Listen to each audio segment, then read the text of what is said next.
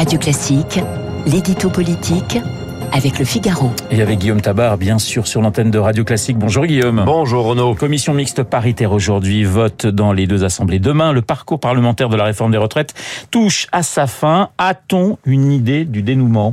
Écoutez, vous êtes sans doute trop jeune Renaud hein, pour avoir connu une série policière télévisée qui s'appelait Les cinq dernières minutes. Hein, avec l'acteur Raymond Mais Souplex. si, j'en ai vu quelques Ah, extraits. quand même, voyez. Hein, oui. Eh bien, comme Sûrement son- en replay, remarquez. Et comme le nom de cette série l'indique, euh, tout ne se clarifiait qu'à l'extrême fin et tout était fait pour que le spectateur ne puisse pas deviner le dénouement avant les cinq fameuses dernières minutes. Eh bien, pour les retraites, c'est pareil. Le suspense va durer jusqu'au bout, c'est-à-dire jusqu'au dernier jour, à savoir jusqu'à demain après-midi. Alors, soit Elisabeth Borne tente d'aller au vote et obtient une majorité. Même si c'est à une ou deux voix près, ça sera gagné et ce sera un vrai succès personnel pour la Première ministre. Elle sera confortée à Matignon. Soit elle va au vote et perd. Eh bien, il sera toujours possible de demander une nouvelle délibération dans les deux assemblées, à condition de rester dans le fameux délai des 50 jours, soit d'ici au 26 mars.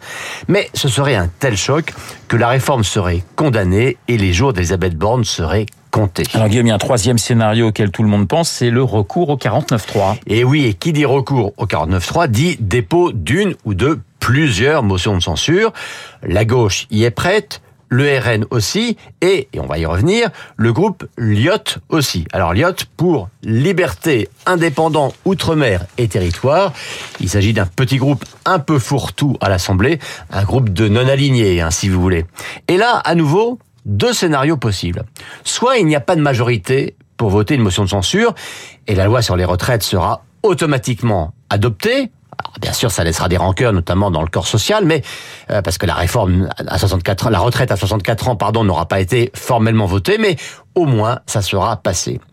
Ou alors, et c'est le quatrième scénario, le scénario catastrophe, une motion de censure est votée.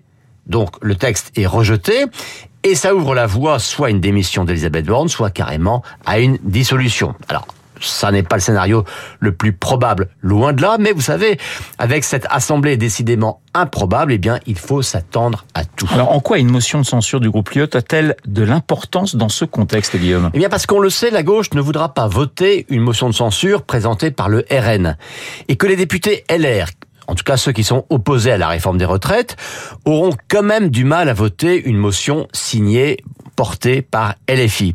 Alors qu'au groupe Lyot, il y a un député centriste très reconnu, très apprécié par tout le monde, qui s'appelle Charles de Courson. C'est le plus ancien des députés actuels, hein, il a été élu en 1993, et euh, si c'est lui qui porte le texte, eh bien il sera le seul à pouvoir attirer des voix venues vraiment de tous les horizons politiques. Alors, ça ne veut pas dire forcément que ça passerait. Hein. 287 voix, c'est le seuil nécessaire pour qu'une motion de censure soit votée. Ça supposerait quand même beaucoup de voix LR. Mais enfin, ça se surveille.